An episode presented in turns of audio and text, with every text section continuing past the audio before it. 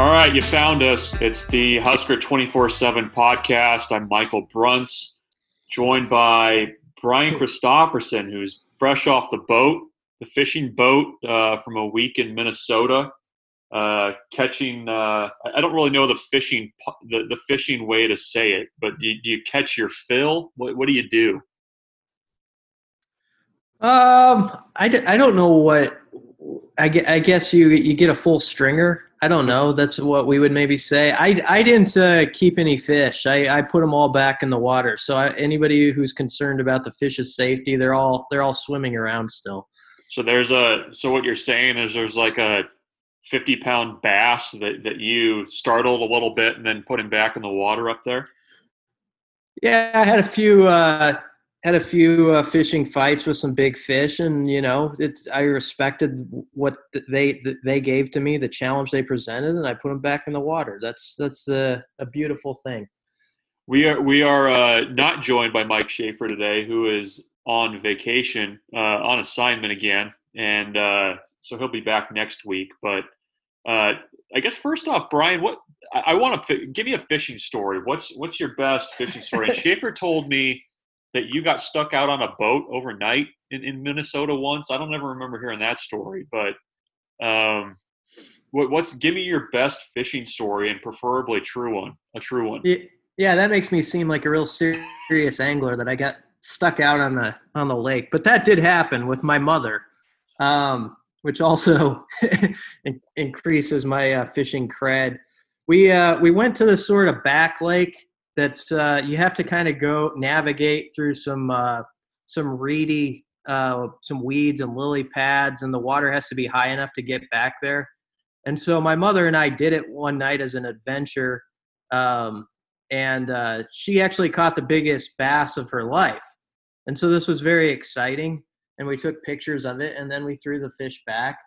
And it was getting a little late in the evening.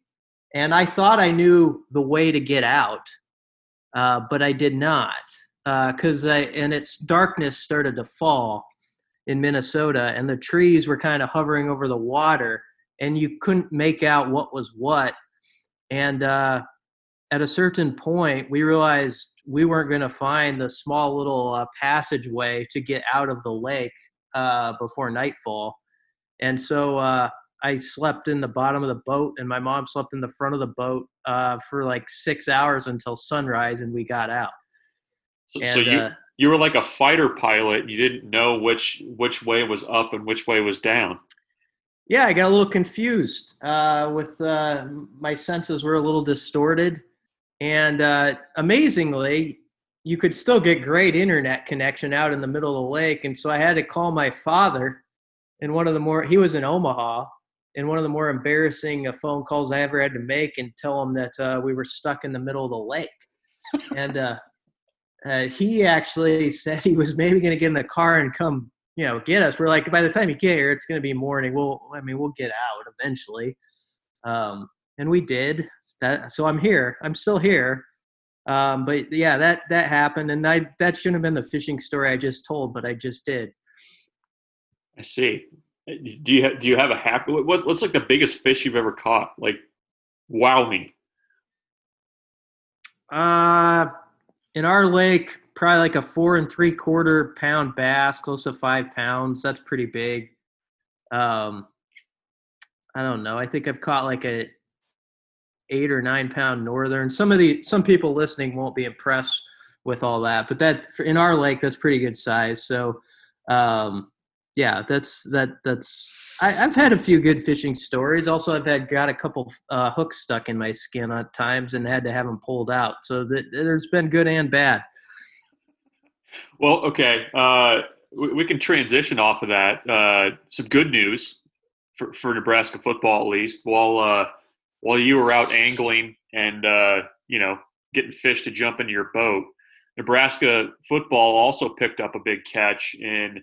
6'3", 190-pound wide receiver Latrell Neville out of Texas. Not really a surprise. He'd kind of been a Nebraska lean for quite a while. The crystal ball momentum had been trending Nebraska's way since he decommitted from Virginia Tech. But another kind of big-bodied wide receiver to add to this room. what does this commitment tell you about Nebraska's class in 21 and also just the continued makeup, I guess, of the wide receiver room going forward, Brian? I think the first thing it says is that Scott Frost and his staff looked at the Big Ten and the defenses they go against, and they said, we've got to get a little more size and physicality on the perimeter. And that's not just for getting open in the passing game or being able to high point, catches. That's blocking, and that's matching up against some pretty physical DBs that you're going to be going against. I mean, when Nebraska lines up against Ohio State, which they've had to do every year recently, and you look at, first-round defensive backs and some of these guys, I mean, you got to be men out there to compete against those guys. And I think those defensive backs have made it a long day for Nebraska on some Saturdays. And so the idea is let's flip that, and Nebraska's receivers need to start making it a long day for those guys. So I like that part of it as much as anything, just the, maybe what they can bring physically as blockers. But I think they've now kind of answered that question everybody had, will they be able to get the size and get some guys who have that 6'3", 6'4" look at wide receiver. So that's good. But you need a mixture. I mean, I have no problem with the guys who are 5'9" and can fly too. And, I mean, the best player on this roster right now, I think, is Wandale Robinson, who's one of the smallest guys on the roster. So they come in all shapes and sizes. It's just about finding that kind of right cocktail to work together in Matt Lubick's room. It's kind of to me, I think we probably hit on this a little bit. It seems like we kind of hit on this every time Nebraska gets a wide receiver commitment, but it to me is kind of the latest example of where Nebraska has, seen a need, seen an issue that needs to be rectified, and they've kind of gone out and done that. I don't know that Scott Frost was necessarily pleased with the way that wide receivers have been brought along the last couple of years, so that they made a change and went with Matt Lubick. They saw a smaller group that wasn't getting open or being productive, and I think you really have seen the results of a changeover in kind of who they evaluate and what they do, and adding some guys with size. Certainly Omar Manning, Xavier Betts is not going to look small to some next to some of those guys as well. So, I just think that it's finally getting to the point where Nebraska has that room about where it needs to be. They need to add a few more numbers, I think. Obviously, there's still some question marks because so many of these guys are new, haven't really produced at the college level or been forced to, but you're starting to see the puzzle pieces start to resemble the picture that it's supposed to there. I like that Neville tweeted the other day, kind of at Omar Manning and Wandale, like basically the gist of it was, that he's eager to get here and learn from those guys. And so that's always kind of a nice, bonus to it all. When you get a recruit who you can tell he doesn't think he has it all figured out yet. Let's be honest, his high school stats have been a little bit modest to date, but I think there was an expectation he was about to break out. And, obviously Nebraska sees the potential in him. So I like his mindset and how Matt Lubick connected with him. But, I mean, the biggest question about wide receiver, we do talk about this position a lot, it seems, is what are we saying 2 years from now? Are the guys we're talking about from 2020 and 2021, are they still in the program, and have they started to or already set the foundation for every recruit that's coming in at that position after them? That to me is the big unknown and the biggest job, honestly, that Matt Lubick has in front of him, because as well as I do, Brunts, that you go through Nebraska's wide receiver recruits in recent classes, and there's been a lot of guys who we wrote a lot of words about, but they didn't play at all or barely played at Nebraska before they headed out for various reasons. And that to me is one of the biggest objectives at that position group. You're going to lose guys once in a while. That's going to happen. You're going to get a transfer, but they need to get some semblance of stability there where some guys develop and then they kind of feed the younger guys. And then the whole thing kind of feeds itself after that. Yeah. That's been the biggest problem that Nebraska's had, recruiting wide receivers. I mean, you had, during the Riley era, Nebraska went after some pretty big fish and didn't cover itself with numbers and depth on their evaluations if those fish went elsewhere. You saw guys like Darian Grimm who came for a short amount of time and then took off. Stanley Morgan's more of the outlier as somebody that actually finished his career here. So that's something they have to fix. Hopefully some of these guys will stay around and, like you said, kind of form the foundation. And I think the way that you do that too is getting those guys involved in early on in that offense. Yeah, there's no doubt about that. And I like that Matt Lubick. I think he's really showing that he can be a pretty strong recruiter for Nebraska early on. And because of his insights of Scott Frost's offense and having worked along Frost so long, I think he's able to explain it very well to especially wide receivers. And I believe tight ends have heard a pretty good message from Lubick too. So you hope this is like a precursor of what's to come recruiting wise, not just at receiver, but also when you think about guys like Thomas Fedone and some of these tight ends who will be a big part of the passing game, who have, who have heard kind of what Matt Lubick has to offer and maybe like what they're hearing. Yeah. And he's going to be a guy that's going to have his fingers all over the offense. So, I mean, that's one advantage too, I think, as a wide receiver recruiter there and what he can do. But, just kind of looking, I guess, at that position for this season. I mean, what's your expectation? Well, amongst the new recruits, you need at least two guys to be pretty serious players, and I think you almost need three of them to contribute in some ways. And I don't think it necessarily has to be. We always talk about Omar Manning first because he's kind of the most high profile, but I don't believe it has to be a deal where he necessarily has, 900 yards, although you would take that, of course. But let's say Omar Manning has like 650, like our friend of the pod, Todd Peterson brought up. I think, Mo Purify's stats, I can't remember him offhand, but his first year he started kind of slow. And then kind of found himself, I think, around the Texas game maybe, and he ended up in the 600 somewhere along there. And if Manning had a similar season, but you had two of the other guys, get to 200, 250, that's not bad, especially if Wandale really can stay durable and go through the whole season and definitely up his stats.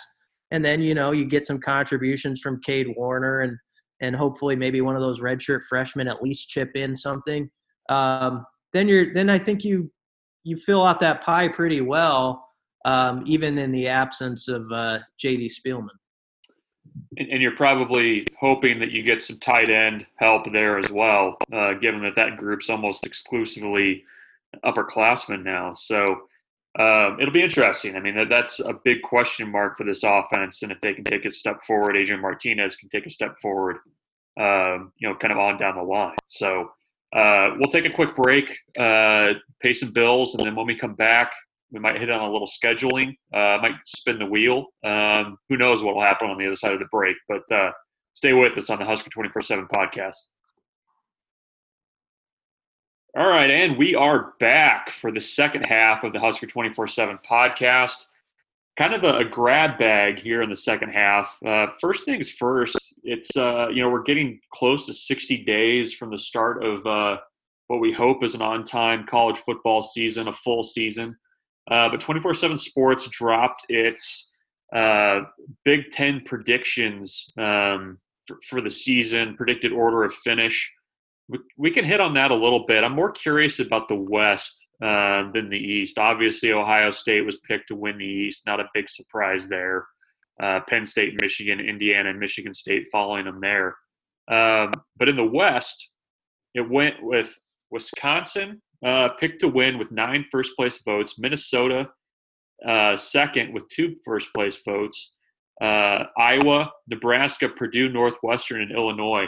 I was asked to vote in this. I believe that was exactly my order of finish that I said. I had Nebraska 4th, but Brian, what would you? What's kind of your look at the West right now as we cross our fingers for football this year, and kind of how that's going to look?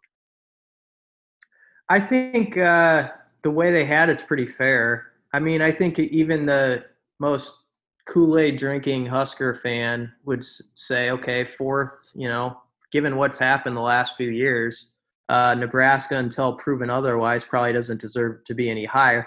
Now, I think Nebraska could definitely be ahead of Iowa and even Minnesota. I do. I think you mentioned this as one of the people who voted. I saw that you had a paragraph in there about the sort of the parody, I believe it was, and how it's just becoming – the West, I think, is going to become harder and harder to project.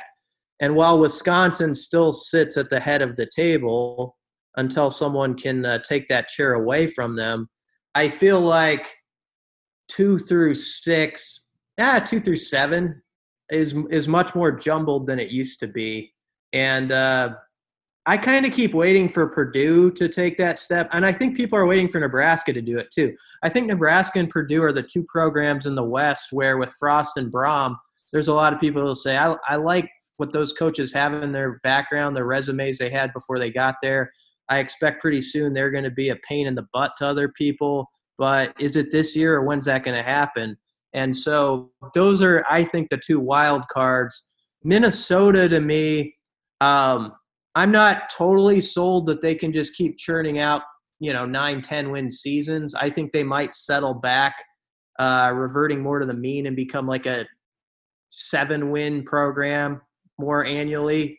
But if you look at their schedule, it's again not the most daunting thing in the world. So I could see where they, for one more year, especially with Morgan back at QB, kind of put it together and are definitely in the conversation to win the West.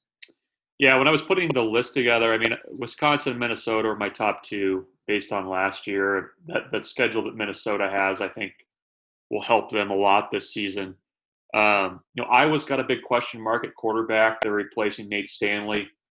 Spencer Petras seems like he's the guy there. But, there's always, I think, a little bit of a kind of a ramping up time that you need when you're breaking in a new quarterback like that.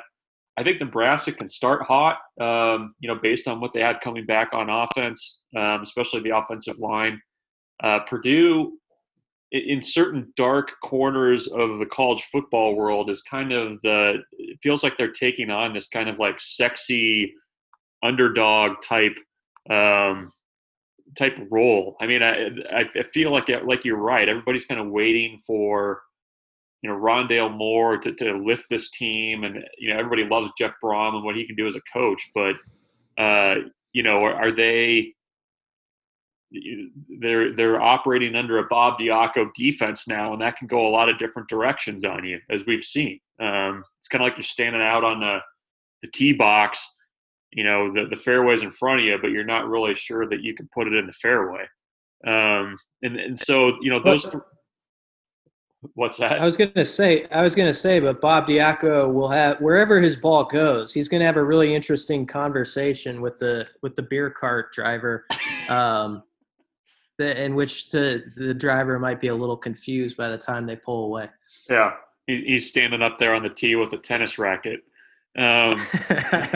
So that was kind of the interesting part to me. I think the West is going to be, pretty tough. I mean, I think even Illinois is a team that on the right day can kind of ruin somebody's Saturday afternoon. So that to me is the storyline in the Big Ten this year is, is the West going to continue that upward ascent that I think that they're on based on how they performed last season, certainly how recruiting has gone the last few years. And I think there's a lot of really bright coaches in the West right now.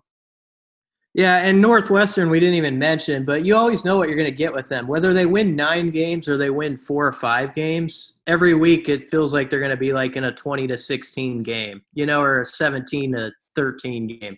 And so, you know, that's a tough challenge as well. I was thinking about it between Iowa, Minnesota, and Wisconsin. They're all big, but is there one of those three where you would say it's the most important for Nebraska to break through this year and get over the top of them if you had to pick one of those three? Yeah, I mean, I think Iowa's important. You know, it just feels like that's one that Nebraska needs. They've been so close the last couple times they've played that it's almost to me like it's a test of wills. It's like a test of Nebraska's own ability to not beat itself. You know, it just seems like there's a lot of things that matchup always kind of brings up that have been issues for Nebraska for a long time. And, you know, that game falls in a little bit different place on the schedule than it normally does. Thanks, Sean Eichhorst. You have, you know, I think, you know, it feels like the game matters more to players than what they let on. And I think that would be a big one towards the back half of Nebraska's schedule to really get. Obviously, Minnesota at home on the day after Thanksgiving would be a big one. But that Iowa-Nebraska matchup, it just really feels like Nebraska needs that one to kind of have a little bit of swagger and to not kind of, you know, have that kind of here we go again type feeling in that matchup. Well, to piggyback off that, if the schedule, if it plays out as it is on paper right now, the Iowa game follows Nebraska's contest against Ohio State and Penn State, but it comes right before Wisconsin and Minnesota. So it's sandwiched right in the middle of that 5-game gauntlet. And to further the point that it's as important as any game on the schedule, whatever happens with Ohio State and Penn State in those games, I think most Nebraska fans would say those are hard games, you know, to win. But if Nebraska could beat Iowa, you can imagine it like waking up that Sunday morning with the Huskers having that win in their pocket before heading to Wisconsin and then playing Minnesota. I feel like it would be like just like refresh this team and give them kind of a bounce in their step to try to finish this thing strong, because I think there's some people look at the schedule and they're like, oh man, that's, you know, how's Nebraska going to even get a win or two out of those last 5 games? I don't think players are going to look at it that way. And if you can beat Iowa, you could really go to Wisconsin feeling like, hey, let's just take our swing now. We got a big win Saturday. We've got some optimism. There'll be some eagerness to keep playing through the rest of the season. So I think it's such a big deal for just the, sort of mental psyche of this team amid that very difficult finish. Yeah, I mean, and you've had a lot of guys in this team that have, you know, felt the last 2 losses to Iowa in a very major way. I mean, like if you go back and watch that game last year, it's kind of remarkable the way that game unfolded at the end, right? Like you went from feeling pretty good about Nebraska's chances to pull one out to all of a sudden, Iowa's kicker is over there gesturing at your sidelines in a quiet Memorial Stadium. And I just – it feels like a game to me that, you know, I think you're right. For fans, for this coaching staff, for a lot of the players, it just – you need that one. And it could be a springboard. You're right. I mean, I think it would be the perfect – kind of antidote to whatever you would get if you drop those games to Ohio State and Penn State, if you can go into Iowa City and get that game. I feel like Iowa's the ultimate example of where Nebraska of late in recent years against them has been hoping they're going to win it. They think they can win it and they hope they can win it, but there's that difference between that and just believing you're going to get it done. And I feel like if you look at recent games against the Hawkeyes, that, you know, it's probably the snapshot that defines that problem that Nebraska football has had, I think, getting that mentality back where, oh, this is a close game. We've got momentum. Yeah, we're going to finish the deal here, you know. And like you said, last year, you know, Nebraska was behind in the first half, and then they kind of make that charge. McCaffrey throws a touchdown pass. Wyatt Missouri has that touchdown run. And it felt like Nebraska was owning the game sort of in the fourth quarter. And yet I remember thinking at the time, even as somebody who's just watched this the last few years, I just don't know that this is going to end right, because you just always have that feeling that something bad's going to happen. And sure enough, Adrian, you know, probably made a play like back where he ran out of bounds, and then they get a big pass and all that stuff. The exact same thing happened 2 years ago.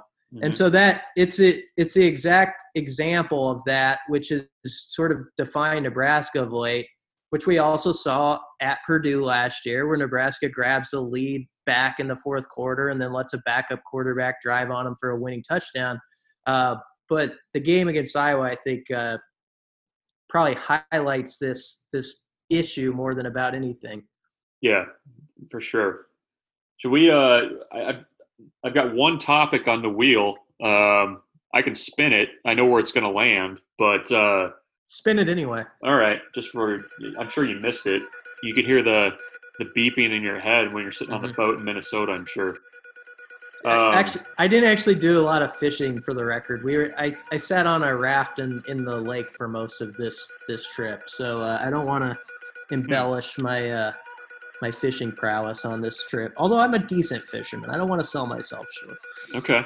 All right. So it stopped, and you know, the week that you were gone, I don't know how plugged in you were out on that raft, but there's obviously been a lot of discussion in the last few days about kind of what this fall is going to look like college football wise. Sorry, this is a lot of engraving on this wheel. Is this all on the wheel? This is all on the wheel, this preamble.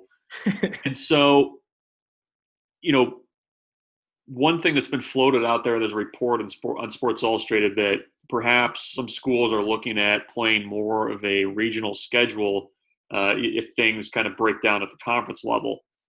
If you were Bill Moose and, you know, had the keys to Nebraska's schedule, which regional team would you most like to see on Nebraska's schedule this fall if all hell breaks loose? Oh, that's good. Like I said, that was a lot of engraving. Yeah. I need to give a good answer since you put so much time into that. You spent all of last week working on that. It's got to be – I feel like this has to be a Big 8 school. It's got to be drivable by bus is probably what I would say would be the main criteria.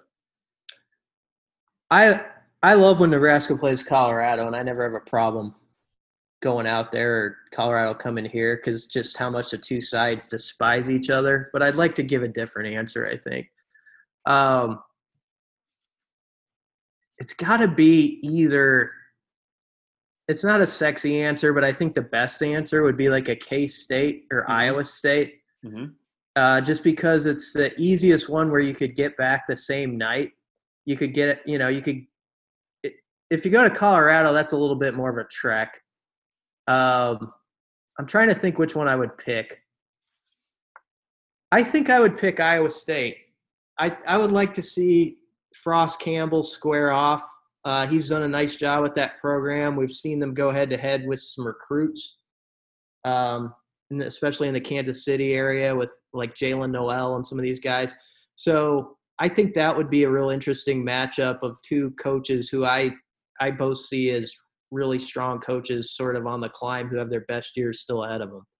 And if that game were played in Iowa or in Ames, that would probably, you know, of course, be the windiest day ever in the history of Ames, Iowa, because it seemed like that was always the case when Nebraska played there, when they were in the Big 8 and the Big 12.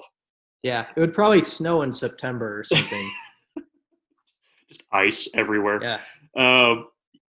That was actually going to be my answer, because I would not mind seeing a Frost-Campbell matchup, but it maybe it is probably on the outer bounds of what Nebraska could do, but I wouldn't mind seeing Nebraska and Missouri again. And right. I think, you know, with new head coach down there at Mizzou, I think it's there's still enough juice to that rivalry from the Big 12 days that I wouldn't even mind going down to Faroe Field again, even though it seems like every time Nebraska went down there recently, it didn't end well, aside from that rainy night in 2009. But that would be mine. I wouldn't mind seeing Nebraska and Mizzou square off. I guess Nebraska probably still has that bell somewhere, right? Yeah, I'm sure they do. They could put that one back up for grabs. But I think that's where I'd want to see a Nebraska-Mizzou showdown. Scott Frost coaching back at Faroe Field would be something too. The flea kicker storylines would be unbearable though. A strategic one might be Kansas. I don't want to take anyone lightly when Nebraska's only won 13 games the last 3 years, but you would get the Les Miles factor and a nice drivable game. Nebraska's already got sort of a difficult Big Ten grind ahead of it. And so not to take them lightly, but at least in the back of your mind, you could think, hey, you could schedule Kansas and maybe that's a game where you're the favorite, and kind of get you conditioned before you go into league play. So that would be an interesting option too. I guess if you wanted to think outside the Power 5 box, but I don't know that they will want to do that. Don't do it, Brian. Don't do it. Well, I'm not going to say like North Dakota State, but I wouldn't schedule them. No. But you got Craig Bolson over there in Wyoming, and maybe they're going to want to play some football. And that's not the easiest trek either. You might as well play Colorado.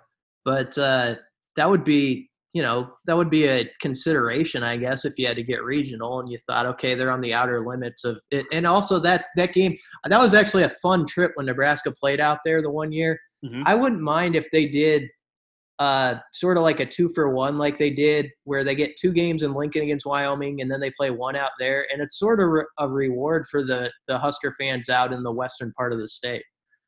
So you want a every third-year trip to Laradice is what you're telling me. I didn't mind it. Yeah. Did you go? Were you on that trip? I was. It was fun. It was different. As you know, well documented, I have no problem with Mountain West football. Right. I would prefer Laramie significantly more to a return trip to Fresno, though. So, but yeah, I mean, the Colorado State would be a potential option, I guess. But yeah, the one that I would want no part of if I were in Nebraska or frankly anybody in this region would be a matchup in North Dakota State. There is nothing to be gained from playing that game. Yeah, I don't think there's much to be gained from playing South Dakota State, to be honest with you. They're not as good as North Dakota State yet, but it's one of those games where you have everything to lose, nothing to gain, and they're going to fight like heck against you. And it's just it's a tough assignment with no big reward attached. Definitely. So hopefully it doesn't come to that, but you heard it here first. Iowa State and Missouri are our votes for a pandemic schedule change. You got anything else? You got anything else, Brian? Are we good for the day? I feel like I'm ready to hang it up. I'll go put my wind chimes up. I'm getting older because I actually have wind chimes on my desk, which are kind of pleasant to listen to. But they were causing a little ruckus before I got on, so I took them down so people didn't have to listen to that. All right, well, we'll let Brian get back to his wind chimes. We humbly ask one thing for the listeners on the Husker 24/7 podcast. Give us a rating on in the Apple Podcast store, on Apple Podcasts. We like 5-star ratings. We love 5-star ratings. If you're not there yet, maybe hold off, but give us a little love on there. And we'll be back on Thursday with another podcast with potentially our annual podcast of Will They or Won't They Redshirt. So look forward to that. I'm Michael Brunt. That's Brian Christopherson, and that's the Husker 24/7 podcast.